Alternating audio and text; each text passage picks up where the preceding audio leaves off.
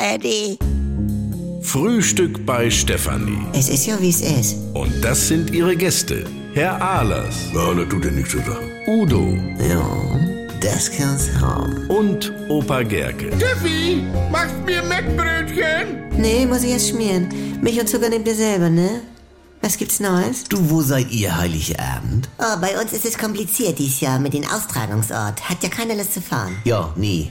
Ja, es gibt drei Bewerber, Timo, meine Schwester und ich, aber mein Konzept ist eigentlich das Beste. Wie, welches Konzept? Ja, für mich spricht Fleischfondue mit zwei Spieße pro Gast, keine langen Wartezeiten, die Geräte bereits vorhanden, kurze Wege in der Wohnung, ausreichend Parkplätze gegenüber bei Penny. Ja, klingt überzeugend. So, Timo, kleine Wohnung und sie kann gar nichts in der Küche und meine Schwester will noch das Wohnzimmer machen. Oha. Ich glaube nicht, dass sie noch rechtzeitig fertig werden, dann sitzt man da. Also Erika will ja bei deiner Schwester feiern. Wer was, Erika? Ja, deine Oma. 마 Oma Oldenburg, die nennt sie schon Erika? Ja, siehst du mal, die hat auch ihren Preis. Ah, da sagst was. Franz, Ja. was meinst du denn damit, Georg? Ja, da ist doch Geld geflossen. Letzten Endes nützt dir die beste Präsentation nichts, wenn im Hintergrund gemauschelt wird. Also- Ja, meine Brüder Georg und Georg wollen ja dies Jahr unbedingt beide bei sich. Ja. Ich hab schon durchblicken lassen, mach mal ein Angebot. Du Georg, es ist ja bescheuert genug, dass ihr drei Brüder alle Georg heißt. Aber wie macht ihr das denn am Telefon, wenn ihr immer einen Georg meint? Wieso? Das ist doch ganz einfach.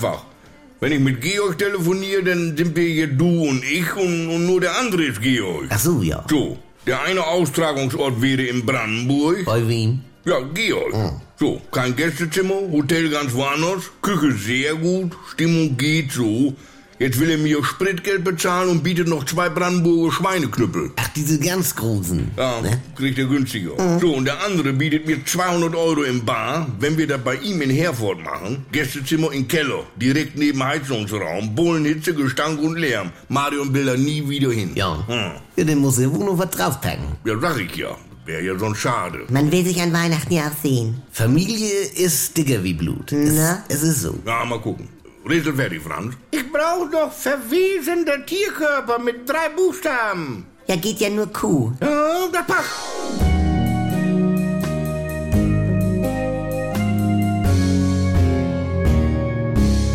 Ganz kurz mal, liebe Fans des Schlemmer Bistros, ich habe einen Podcast-Tipp für euch.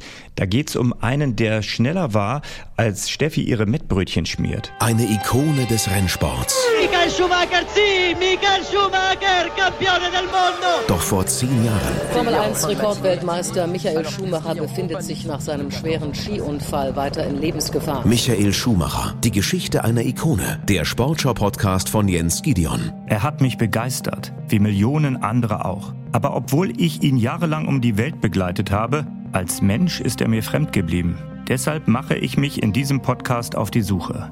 Wer ist Michael Schumacher? Und was macht den Mythos Schumi aus? Michael Schumacher. Die Geschichte einer Ikone. Jetzt alle Folgen in der ARD Audiothek.